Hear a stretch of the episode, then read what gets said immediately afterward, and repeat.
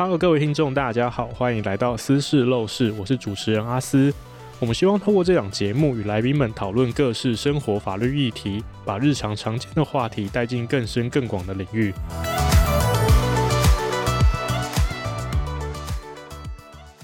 今天我们想要讨论的主题呢，是每年七八月有许多新鲜的肝准备投入就业市场，那职场其实有很多隐藏的纠纷。我们是可以事先预防的。那到底要怎么预防呢？我们就先来介绍我们今天的来宾，呃，高等法院民事庭的张文玉法官。大家好，我是台湾高等法院民事庭劳动法庭法官张文玉。没有错，法官刚才已经先介绍自己是在劳动专庭的。那这也是为什么我会想要邀请法官来的目的，因为既然会到高等法院的劳动纠纷，一定都是可能比较严重或是比较大的争议。那如果法官在那边已经看到很多类似的案件，那代表是这些事情是我们在职场上可能需要特别注意的地方。那在那之前，我想先问看看法官，法官，你以前有打工过或者是当过劳工的经验吗？嗯，我大概之前主要在大学的时候有去当过家教，这样。哦，对。大概就是做这一部分的工作，这样。不过，如果家教像在这种那种劳资关系里面，它是不是比较像是一种就是承揽关系啊？因为一般劳资关系最重要的一个特性就是从属性，这样。嗯、对，所以按所谓的从属性，就是说雇主对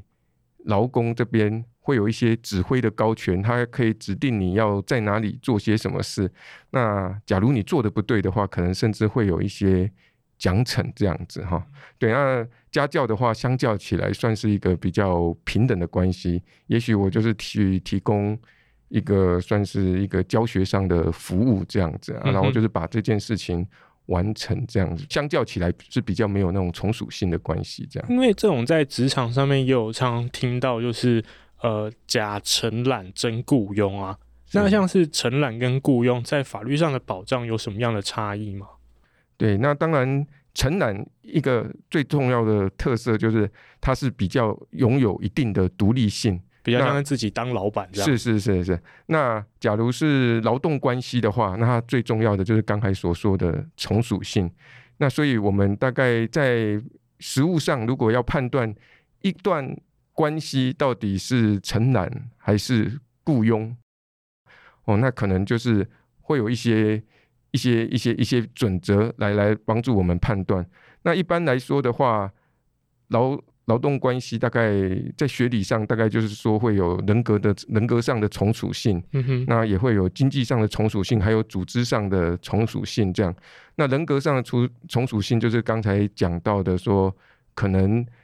雇主对你有一个算是人事上哦，还有一些指定一些工作。场所领域，然后你如果犯错的话，会有一些奖惩的一些这个高权这样子，就有点像是我可以调动你的职务，然后可以帮你加薪、帮你减薪，类似这样的处分的权利，这个就算是人格上的从属性。是是是。那假如是经济上的从属性，主要的意思就是说。我做这个事情，我是主要是在帮雇主做，还是帮自己做？就像一般的承揽，有时候我只要在外面工作之余接一些 case，可能我就是为我自己做这样子，而不是特别是在只为了那个公司来做这样。那另外就是在讲说，譬如说我的一些我要工作的一些器具，假如是由我自己提供的话，这样子也会可以说会比较倾向就是承揽。那假如是说，我要去工作的那些器材或者是怎么样一些工具，都是由那雇主那边提供的话，这样子就会比较接近雇佣关系。这样，所以再白话一点，就是如果是承揽的话，基本上你要去工作的所有身材器具，就是你要自己都准备好。对对对。但是如果是雇佣关系的话，是的。就是你人来就好。对对对，对，那不是这样。还有一个组织的从属性，那组织的从属性大概就是说你在。那一个工作里面呢，你大概就是只是从属于那一个团体的一部分，那大家分工合作来为了那个某个目的来做这件事，这样子。这是在雇佣关系上啊。假如是在承揽关系的话，当然我就是自己个别独立来做这件事情，就没有所谓的比较不会说需要跟人家配合，我自己就可以完成这件事。这样，如果我们把它具体一点，以我现在眼前的这个水杯来形容好了，这个水杯有盖子，然后有那个瓶身的部分，但要这两个东西组合在一起，才是一个完整的杯子。那如果是承揽关系的话，你必须从头到尾都把它完成，这样子才算是组织上的从属性。那如果是呃杯子是由另外一个人完成，瓶身是由自己来完成，我们两个各完成自己的部分，把它组合起来变成一个商品的话，这样可能就算是组织的从属性。对对对对，因为组织的从属性一个特色就是要大家是分工合作的。嗯、我跟这个组织上的其他人，大家是分工合作，一起来完成这件事，而不是像你由。单打独斗来做这件事情，这样子。那刚刚讲这三个是用来判断说承揽跟雇佣关系的差别。对。那承揽在法律上的保证跟在雇佣上面法律上的保障有没有什么样的差异？在雇佣上，当然就是雇主要帮你投劳保，嗯哼。那还有要提拨劳退金这样子，嗯哼。那这个就是比较重要的一个差别，嗯哼。那承揽的话，那当然就是。我去做，我得到收入，那在外面看起来那个就叫做执行业务所得，而不是一个薪资这样子，大概是有这样两个的差别。但是承揽的一个好处就是，我可以自己决定我要做些什么事，我可以接受与否，要不要做这件事这样。那这个跟雇佣上，就是说雇佣，假如老板要你做这件事。你大概没有办法说 no 这样子，因为承揽没有人格上的从属性。对对对对，所以有些人，尤其有一些家庭需要帮忙照顾的这些情况之下的话，承揽不失为一个就是相对弹性，然后又可以照顾家庭的一种工作方式。所以最大最重要的差异，其实就是劳劳保跟退休金上面的保障。对对对，还有资遣费，像就像假如是雇佣的话，你只要在那边做了一段时间的话，那之后只要因故。要离职的话，那那那个雇主要提供你资遣费这样子。那另外还有非自愿性的离职的话，那也可以请领失业补助，大概是六个月的，就是你的投保金额的六十 percent 的失业补助。那这个是就业保险法有这样子的规定，所以雇佣对劳工来讲当然是比较有保障，但是承揽来说有另外一方面的弹性，那就看大家要怎么做。嗯，不过因为过去就是有有一些案例，或者是类似的状况也是层出不穷啊。就是呃，其实他打着承揽的大旗，但其实是在跟你签署一个雇佣关系。因为这诚如法官刚刚说的，如果是承揽关系的话，业主他其实要负担的责任是比较少的，所以他们就会弄一个很像承揽的模式，然后去规避一些责任。那我们也知道说，其实像是我们。去求职之后，我们不一定会签劳务契约，因为这种雇佣关系它本来就不一定是要式契约。但如果我们他今天有白纸黑字写清楚的话，法官会觉得就是这个上面有哪些东西是我们需要特别注意的地方吗？对，那劳动契约原则上是不要式的契约，有时候大家口头说好就好了，但是比较正式一点的话。大家当然签一个劳动契约，规范好双方的权利义务，我想这是对大家更有保障的一种方式。这样子，嗯、那假如在签劳动契约的话，当然首先可能要注意一下里面的一些内容。嗯嗯，譬如像工作，有些可能会规范工作项目，你要做些什么事。那还有一些工作地点，有些公司可能它的工作的地点很分散，这样子，那它有的时候基于业务的需要。可能需要你到不同的地方去服劳务这样子，那这个时候到底他能不能够直接就调动你吗？还是要征征求你的同意，或者是怎么样这样子？在在在在这个地方可能也会做一些规范。那另外还有一些像工作时间，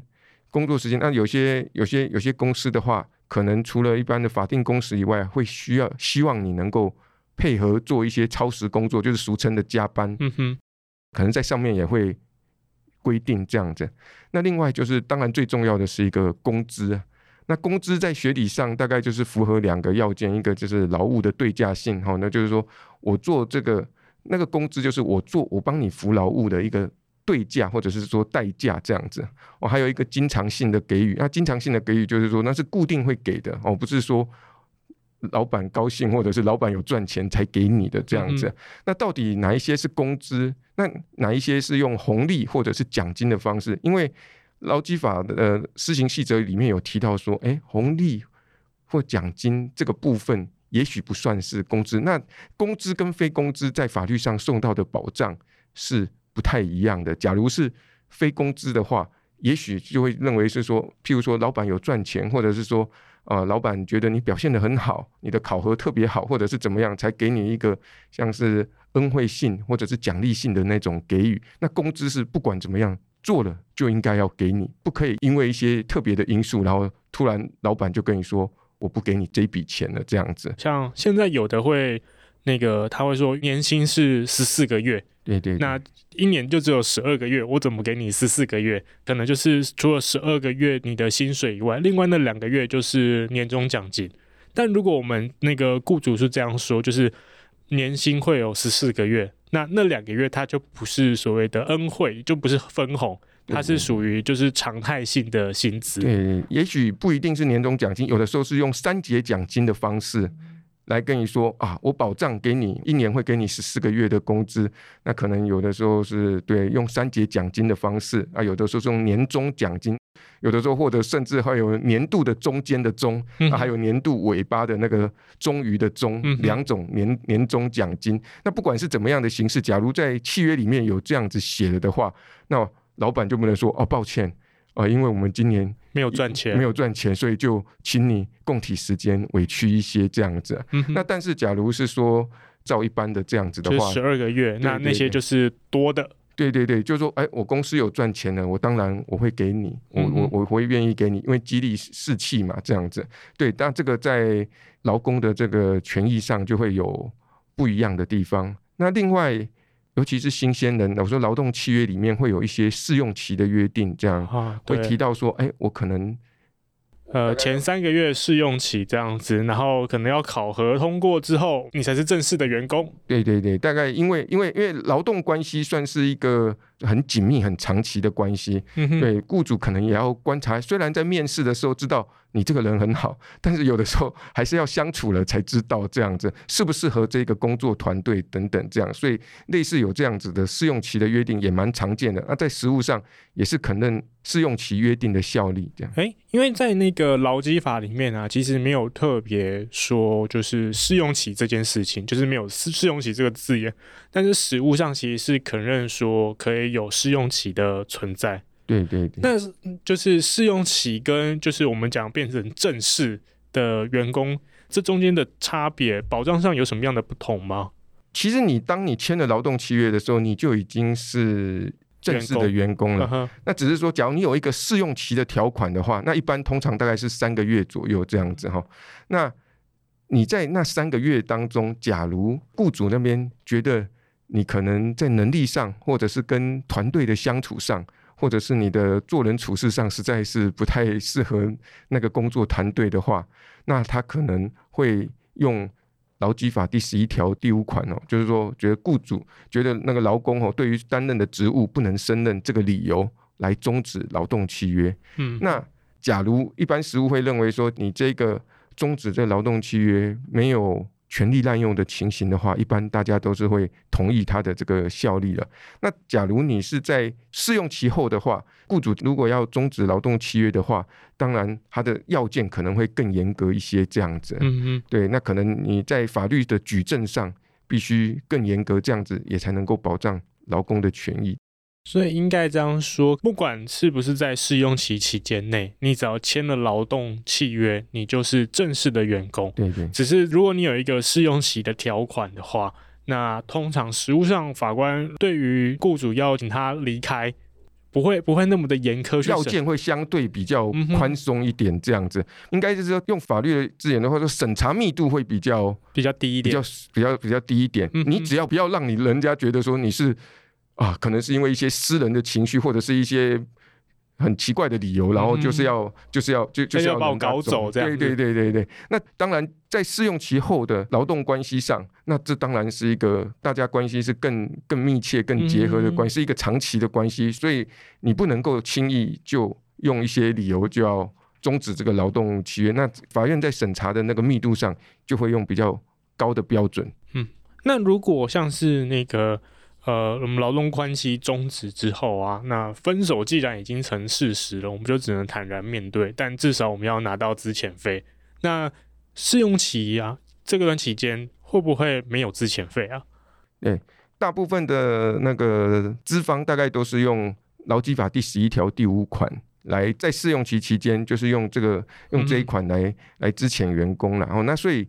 依据那个法令的规定的话，假如你是用第十一条来支遣员工的话，那这个是可以请求支遣费。嗯、那只是说支遣费，你只要工作一年的话，你就是只能请请领二分之一个月而已这样子。哦、那如果你在那边只是做三个月的话，那大概就是八分之一个月的月薪而已，所以可能一般大概就只是几千块，不过也是不无小补。对了，也是聊胜于无，也还是可以，也还是可以主张这个部分的资遣费。嗯哼，所以其实就是不管说你到底是试用期还是不是试用期，只要劳基法第十一条的理由而被资遣的话，其实都可以向雇主要求资遣费。对对对。那有没有状况是就是？被开除，但是没有办法要之前费的状况。对，那可能像劳基法第十二条，嗯、那劳基法第十二条的一些事由，主要是员工可能有一些比较不 OK 的情况，像是无故连续旷职三天，或者是一个月内旷职六天，那或者是说他有重大违反工作规则的那情况，就是员工有比较可规则的事由的时候，或者是他有一些破坏雇主一些财务的那些重大的那些行为，那假如。雇主这样子用劳基法第十二条来终止劳动契约的话，那依规定他的员工就没有办法来向雇主请求资遣费。嗯哼，理解。那我们刚刚其实讲了一些，就是新鲜人可能会先面临的一些法律小问题，像是第一个，你的劳动契约要看好，然后你的薪水到底是。哪些部分是常态性的薪水？哪些部分可能是公司的分红？然后，如果在试用期期间不幸被开除，或是认为不适合的话，那还记得向雇主请求资遣费。可能就是提醒一下大家，就是说，大家有的时候会觉得说，哎，我好像我签了劳劳动契约以后，我就是公司的一份子啊。嗯哼。也许在面试的时候。自己觉得表现的不错，那可能开始在工作的时候就会比较，相较起来就是多展现了一下自我，就比较自我一点，或者是怎么样。那在这个时候，在实物上，就是过去常常因为这个样子，后来雇主就是在这段期间觉得你不适任，然后就是终止了这个劳动契约啊。可是你又觉得，哎，好像。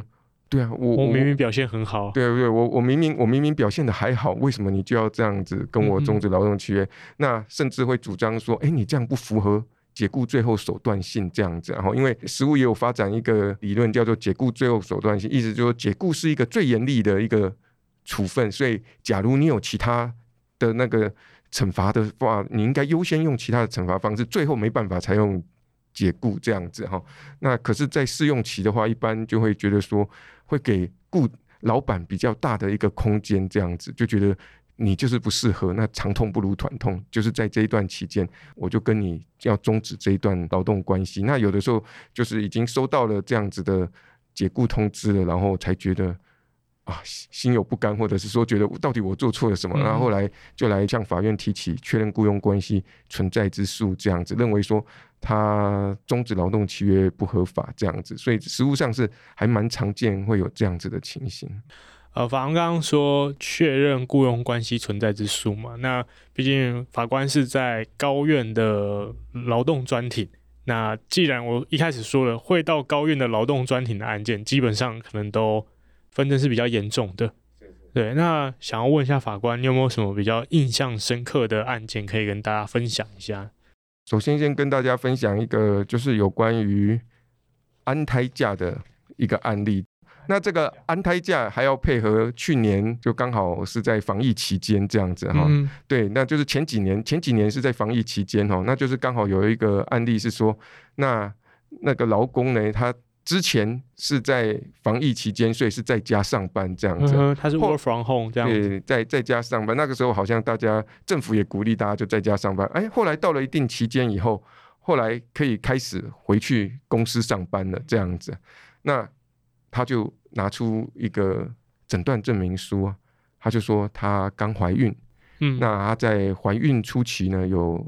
妊娠。剧吐症就是说，我们有时候我们在电视上可能看到说，哎，他可能闻到什么味道，或者是怎样很不舒服，对，就会吐得特别厉害。那自然叫巨吐症，就不是一般我们知道的那一种恶心呐，哈，只是恶心或者是吐，可能就是吐得特别凶，然后让整个人不舒服这样子。嗯、那他就提出了这个这样，他然后他说希望能够请安胎假这样子。嗯、那老板就因为好一阵子没有上班了嘛，那也。一开始是有先准他病假几个礼拜，那过了一阵子，他还是再拿出一个诊断证明说，说说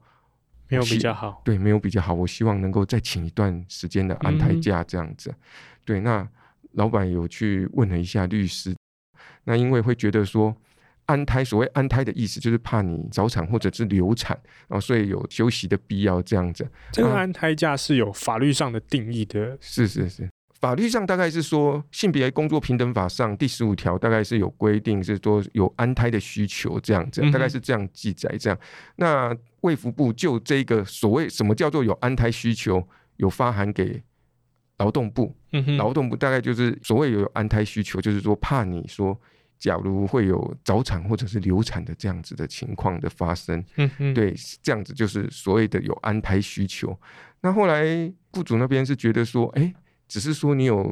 妊娠剧吐啊，不太像是有安胎的需，因为只是吐而已嘛。大家看他可能会讲说，就就只只是只是只是吐而已。那可是那个诊断证明书上是有说宜卧床休息这样子，然后、嗯、其实雇主也不是说完全没有 sense，他也是有请教过律师，根据他的说法，他有请教过律师了哈。嗯、那律师就跟他说，假如没有。安胎需求的话，那也不能请病假这样子。虽然劳工后来也有跟他讲说，假如不是请安胎假，那我就请病假吧。嗯，啊，就可能雇主有得到了这个讯息，他就说也不也不准他的病假，那就下通牒说你就是要来上班。嗯哼，如果你不上班的话，就算旷职这样子。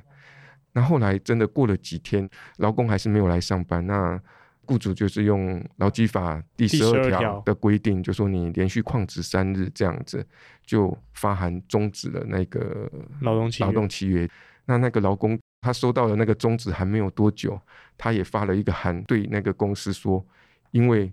我明明可以请假，你不准我假，然后这样子违法终止这个劳动契约，也是违反劳动契约或者是劳工法令，对我造成损害。这样，那他就是用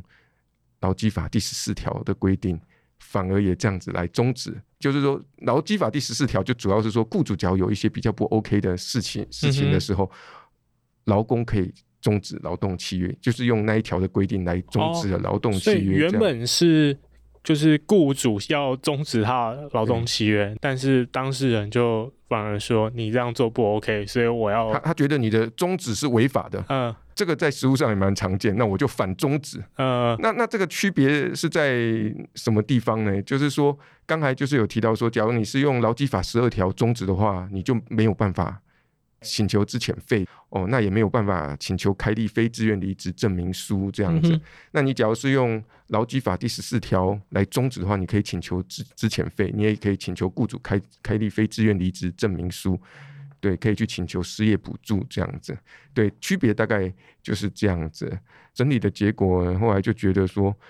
纵使你不符合安胎的那个要件，因为刚才就是说安胎可能是说需要怕怕你有早产或者是流产的情形，他只是剧吐嘛，但是再怎么样，他人很不舒服啊，而且医生说宜在家卧床休息数周这样四周这样子了哈。对，那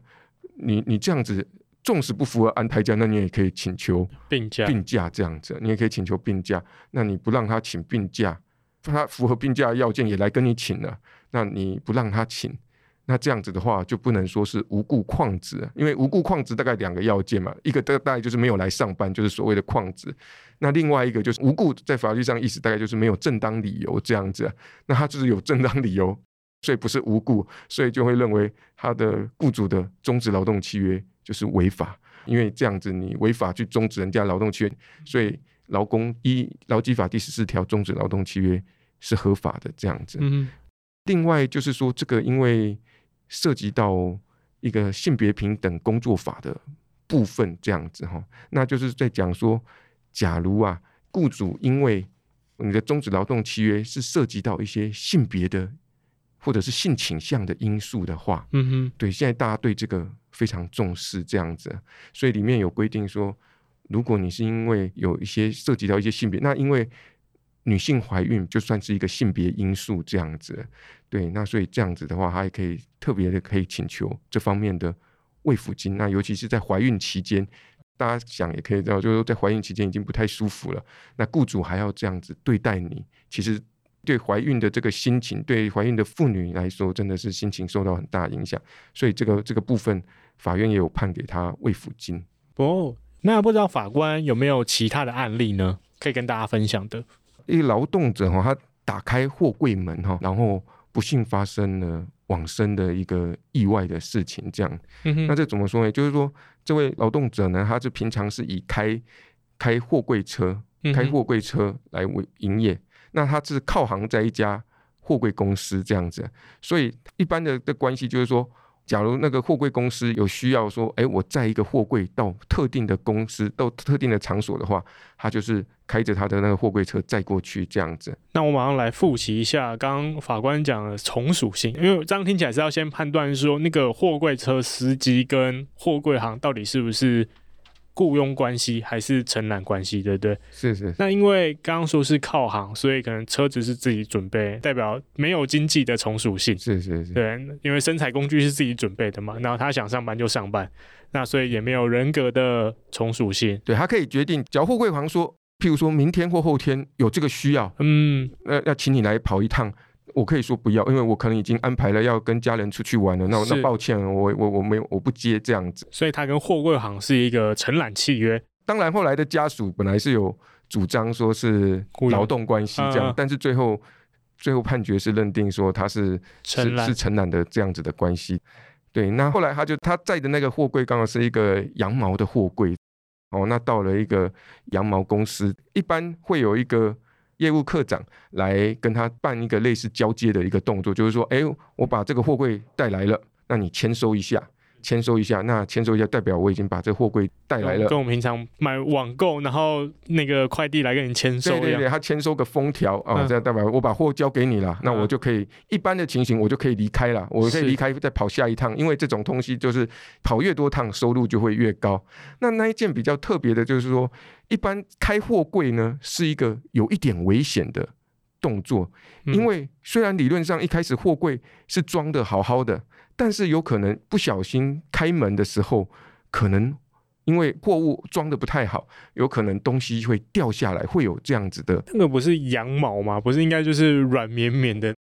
一包羊毛是三百多公斤这样子。那羊毛一般是软绵绵，但是它可能他们为了节省那个空间，对，嗯、要把它压得很紧。所以他们压得很紧的情况下，那一包羊毛是三百公斤左右这样，哦。所以它有可能打开的时候会突然瞬间爆开。假，假如假如没有绑好的话，嗯，一打开门，那那个三百多斤多公斤的羊毛从那个高处这样掉下来，是非常危险的一件事情。这样，那所以一般遇到这种开货柜门，通常他们会有另外的业者来做这件事，可能类似甚至会有推高机，会先把那个门。做一个固定的动作，就是先看看说，哎，有没有东西可能会不小心落下来，包裹有没有装得很好，有没有会被滑脱或者是怎么样的？嗯、那是一个很专业的东西。那那个司机呢，他就是帮货柜行开的那个门，那可是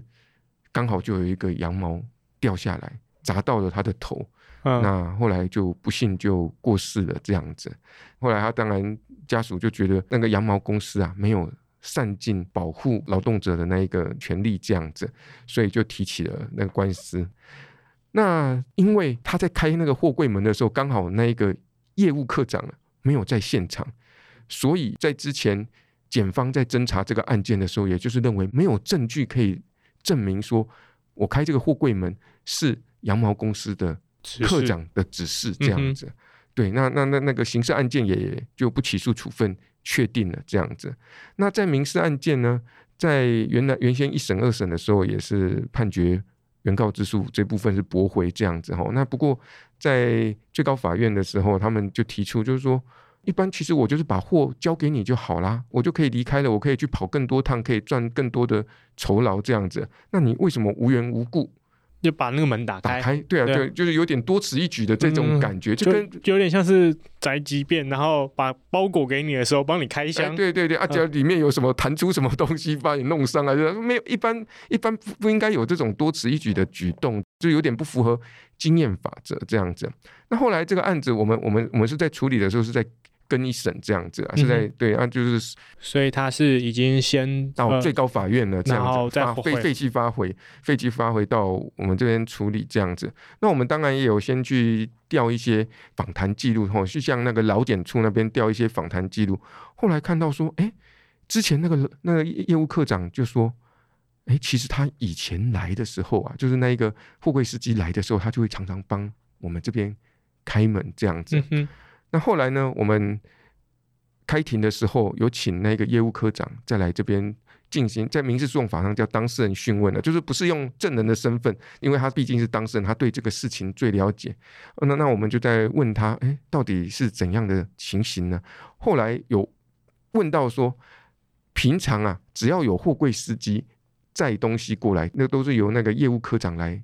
处理这件事情，就是拿拿拿封条，然后办理这个接收那个货柜的动作。那个往生的货柜司机来的时候呢，也都是他在处理这样。嗯、那这样让我们形成了这个新政。虽然那一次很凑巧，那一个业务科长并不在现场，因为他那一天刚好有事，他他在忙他的事，没有在现场来看那个交接的这个动作这样子。但是根据过去的这样子的经验法则来判断的话，在起码他过去一定有。这样子的指示，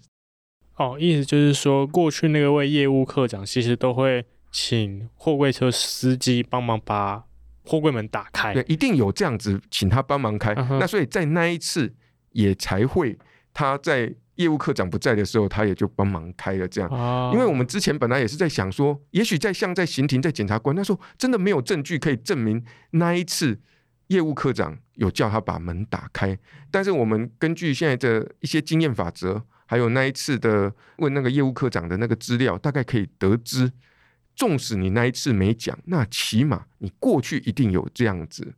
跟他讲，嗯哼，他才会这样子做嘛。不然一般人的话，多一事不如少一事，我直接把货交接了，我就可以离开了，我就可以再去多跑几趟来多赚钱了，这样。那又因为请他做这个动作是有危险的，但是你没有提供安全帽或者一些其他的安全措施来避免刚才说的那种货柜里的货物这样跌落下来的这种风险。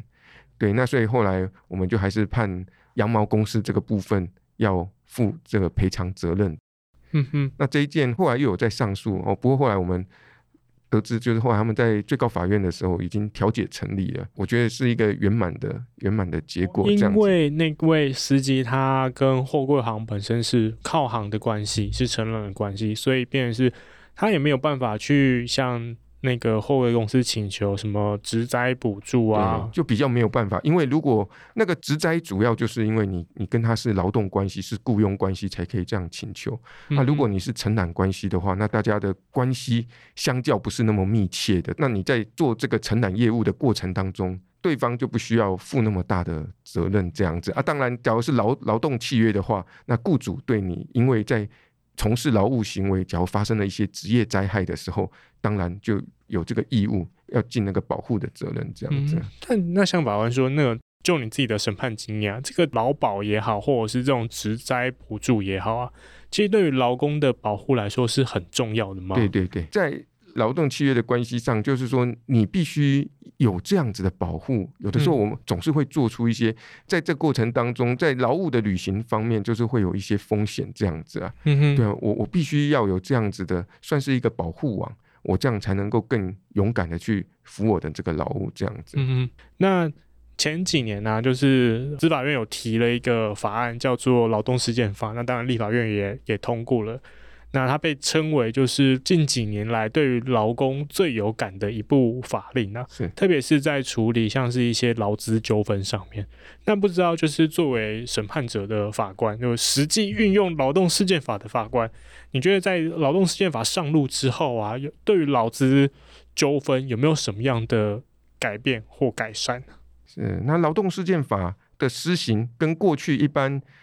民事诉讼的劳工案件审理。有几个特色哈，跟过去是不太一样。嗯、那第一个就是调解先行这样子。那调解先行是期待透过一个比较平和，或者是两两造哈，就是雇主跟劳工能够坐下来面对面好好谈的这个立场。毕竟大家过去是有一段雇佣的关系，或者一个合作的关系，很希望能够快速的帮劳资之间能够。解决这个问题，因为很多人说公司就是第二个家嘛，上班时间八个小时，在家中间休息一个小时，九个小时，在家都不一定会待到九个小时。是啊，对，所以我们这个就是有一个强制调解先行的一个制度这样子哈，然后法院会先成立一个劳动调解委员会，那它的组成呢是由劳动法庭的法官，还有两位劳动调解委员所组成。嗯、那这跟一般的。民事诉讼也有一些调解程序，最大的不一样就是，第一，它会有劳动法庭的法官来参加，这样子是，当然是提供一个审判者的经验，可以给大家一个比较更中肯的一个建议。那另外还有两位劳动调解委员，可能有分事业组，也有分劳工组，这样子可能会有不同的观点，不要让劳工觉得说，哎，好像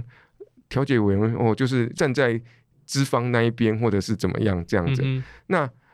就是由三个人组成的一个劳动调解委员会，那这跟一般调解可能是由一位调解委员，而且法官没有参与，这是不太一样的。所以就是我们希望能够用比较和平、能够快速、能够解决劳资争议的方式，让大家能够把劳资争议能够赶快解决，大家就可以回去继续他的劳动关系这样子。毕竟诉讼是一个比较。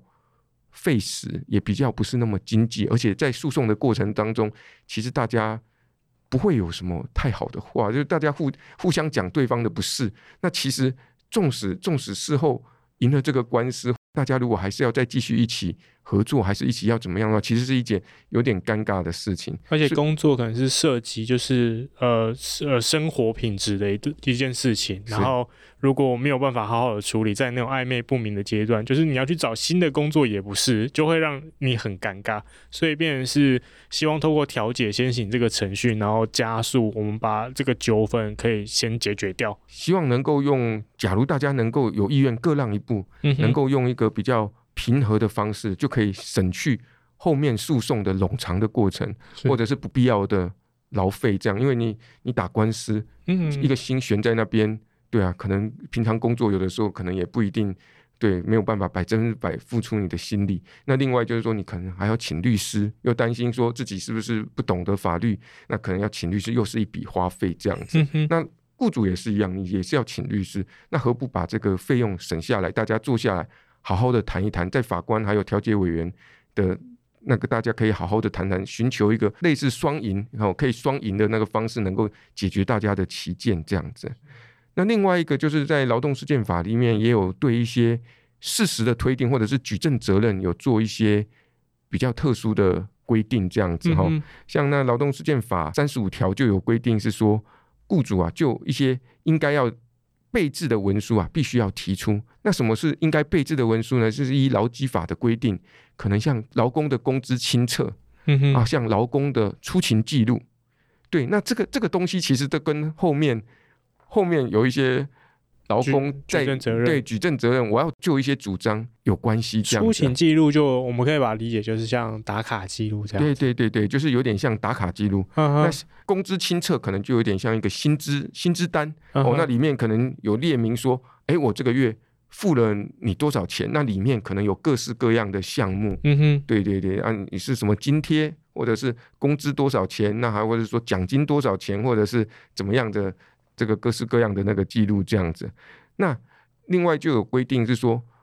有的时候以前在过去，有的时候雇主就说：“哎，我那东西，抱歉啊，已经都已经不存在了。”这样子啊，我我虽然有做，但是后来可能搬家或者是怎么样，东西就不见了，我就我提不出来，这样抱歉这样子啊。那有的时候。又因为过去总是会觉得说，你要主张权利的人可能要自己要负举证责任，而而这样子受到不利，所以现在劳动事件法特别针对这种事项规定是说，你该提的就要提，如果你不提了的话，可能就会认为有关劳工主张哦，就是说你不提的这些东西所要证明的事实是真正的这样子。对，这个是一个很强的效力。我们举一个具体的例子来说，我刚刚理解是这样，就是如果我是劳工，然后我要主张说老板没有给付我加班费，是是。那以前没有劳动事件法，我要自己拿出打卡证明，说你看我我今天加班十二个小时，昨天加班十二个小时啊，这这些加班费都没有给我，然后还有薪资条，就是你看加班费都没有给我。但像是打卡证明这种东西，有时候我们很难自己举证。对对，因为打卡记录、打卡中都在老板那边。那现在有了劳动事件法之后，就是这些东西，我提出说，老板你呃，你要提出来、啊，你要提出来给我，不然的话，法院就会采信我说，哦，我真的有加班这件事情。对对对对对，就是、哦、就是这样。这个这个这个是在举证责任做一些导致或者是一些事实的推定上，是对劳方是比较。有利的，有利的这样子。嗯、那另外还有一个比较特别的规定，就是说，假如能够证明呢，资方有给劳方一笔钱呐、啊，那以前会说哦，这个钱不不不是工资啊，可能是一些红利啊、奖金啊，就是刚才说的那些不是工资。但是现在劳动事件法三十七条又有规定说，原则推定那个就是雇主给劳工的工资这样子。就是如果没有办法特别证明说那个是分红。对的话，它就是常态性薪资。对对对对，就会认为就是你因为工作而得到的一个报酬，就是所谓的工资这样子。Uh. 对，那就是说你只要可以证明，因为有的时候发钱总是会有一个金流这样子啊。只要证明说，哎，我从资方那边拿到这一笔钱，那如果你说不清楚那是什么钱的话，那那那就先推定这是工资啊。推定的意思就是说，假如对可以举反证来推翻啊，但是当没有反证的时候，那就做这样子的认定，这也是一个。这这也是一个劳动事件法，算是比较特别的一个规定，这样子。那另外还有在就保全程序定暂时状态的处分，嗯哼的情况，劳动事件法有一些比较跟一般民事诉讼法不太一样的规定哈。在劳动事件法有规定哈，假如是在确认雇佣关系存在，就是说大家在争执说到底我们之间还有没有雇佣关系存在的那种官司里面呢，劳方提这个诉讼，假如可以认为是说你有胜诉的可能，是再加上。雇主只要要继续雇佣你，并不是显有重大困难的时候，这个时候就可以申请向法院定暂时状态的处分，这样子。那定暂时状态的处分，这个是一个法律用语，其实它的效力很强，就好像我拿到了这个胜诉判决。就说一般的情况之下，我提一个确认雇佣关系存在之诉，我必须得到胜诉判决了，我才能够回到公司上班。对，资方在每个月要固定给我薪资这样子。但是假如我申请一个定暂时状态的处分，就是能够获得胜诉的话，就好像暂时先取得了这个胜诉判决。那为什么会这样子的规定呢？因为一般会认为说，劳工的这个薪水啊，对他的家庭来说是一个很重要的一个收入来源，对经济支柱收入来源这样子啊。对，那所以透过这样子的方式，更能够保障劳工在遇到这些劳资纠纷的时候，能够得到一个。最基本的那个保障这样子，嗯，嗯，那假如像一般民事诉讼法的定暂时状态处分的话，它规定是说，你必须要先能够释明啊，你先释明啊，你要防止重大损害或避免紧急的危险，而有必要的时候，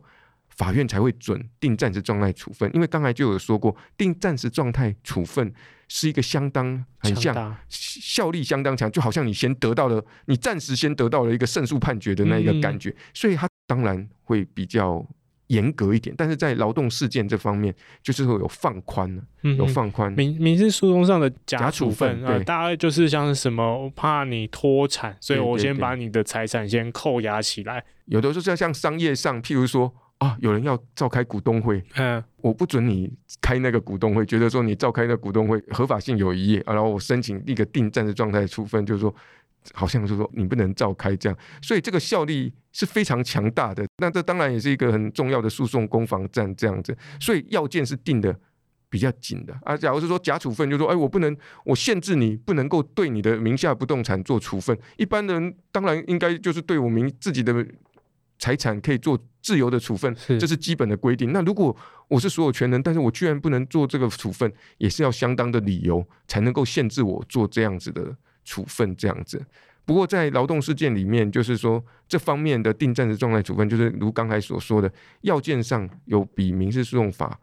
相较起来缓和了很多，这样子更能够保障劳工的权益。那如果你是一审能假如获得胜诉判决的话，你在二审直接申请这个定暂时状态处分，二审法法院法官原则上就是都直接就是准了这样子，因为你经过一审的判决，表示你的这个诉求在理论上成立的机会就更高了这样子，所以。假如你是得到一审判决，你二审申请定暂时状态的处分，二审法官几乎就依照劳动事件法规定，就准许你这个部分的请求。看起来就是这个劳动事件法，它最重要的就是它在弭平劳资之间的地位、诉讼地位上的不平等。是是是，因为毕竟劳工他就一份工作，然后一份一份薪水，收入相对于资方来说可能是比较少的。时间也是，然后证据也大部分都是掌握在资方的手上。对，那劳动事件法的出现其实就是想要逆转这个不平等，调整双方的不平等的这个关系，这样子。那另外还有包括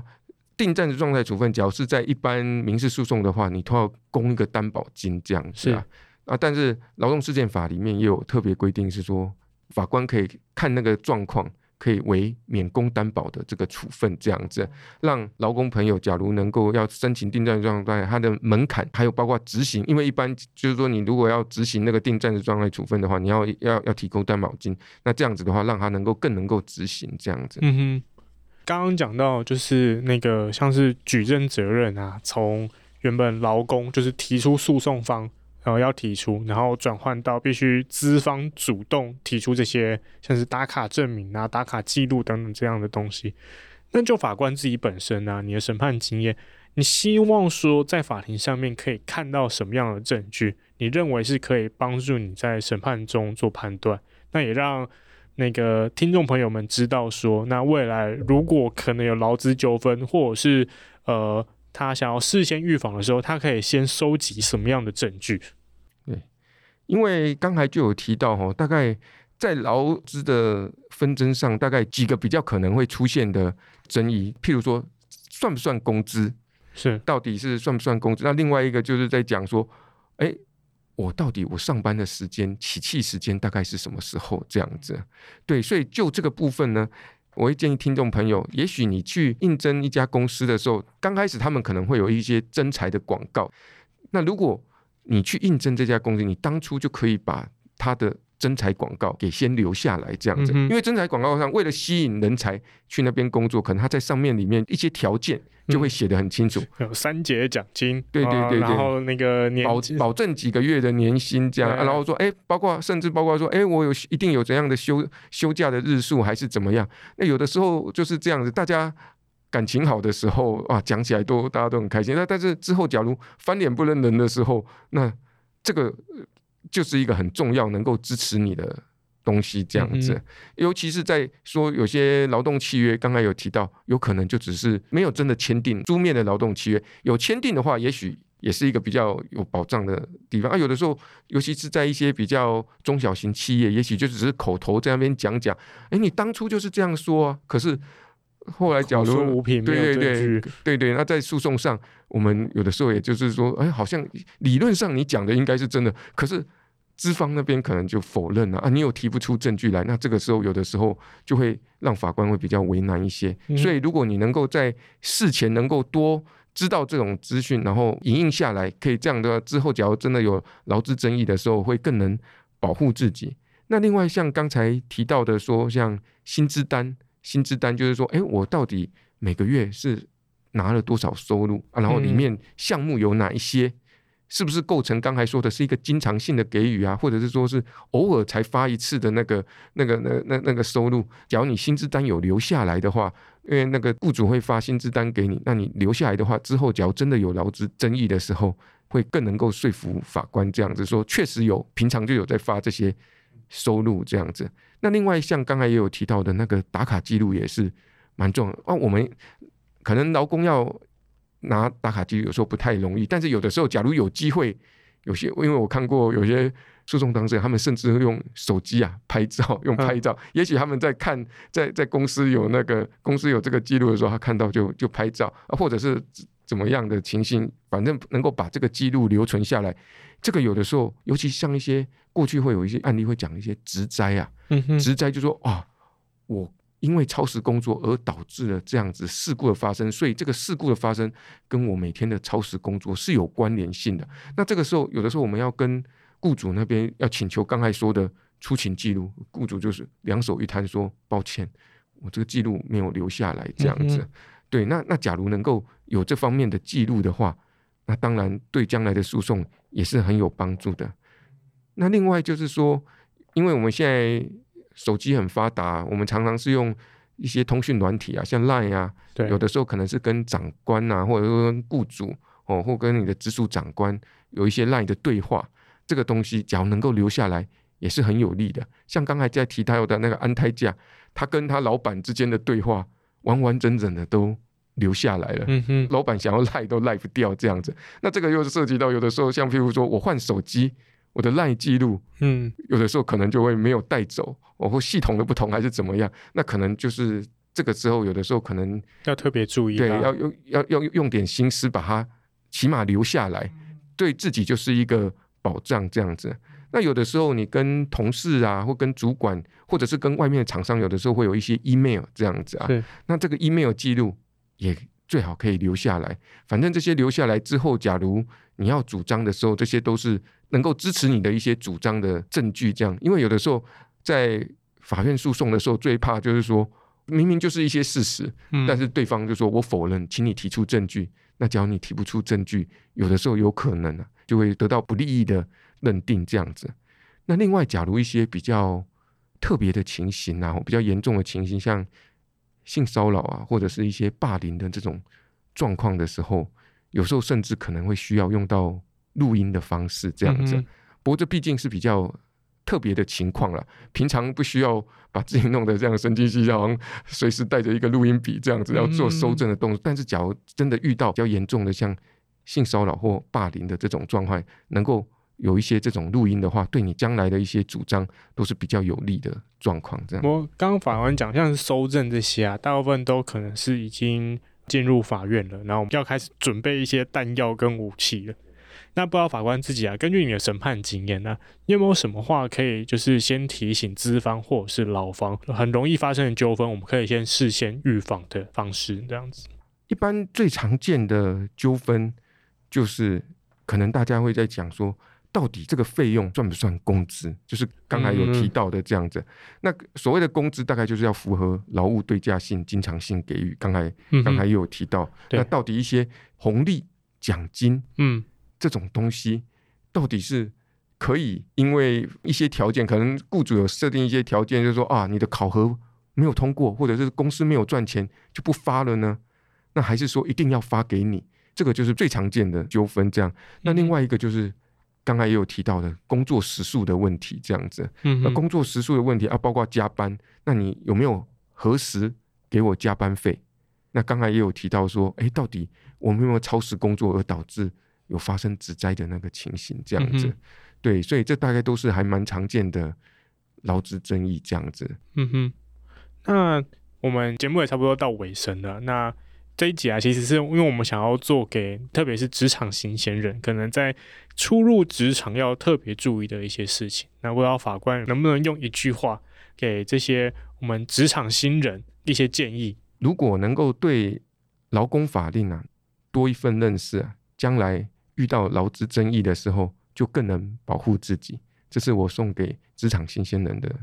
一句话。谢谢。天助自助者嘛，你先你先了解法令，你也才知道说，可能你可以收集哪些证据在法庭上对于自己是更更有利的。那也知道说自己有哪些管道可以，呃，怎么去协助自己来处理这个纠纷。对，对，不过其实职场还有很多东西，我们没有办法用一集的方式讲完啊。那如果大家喜欢的话，也可以留言给我们，让我们知道。那也许之后我们可以有用更多不同的面向来讨论职场这件事情。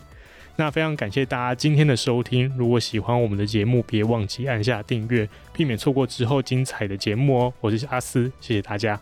谢谢大家，拜拜。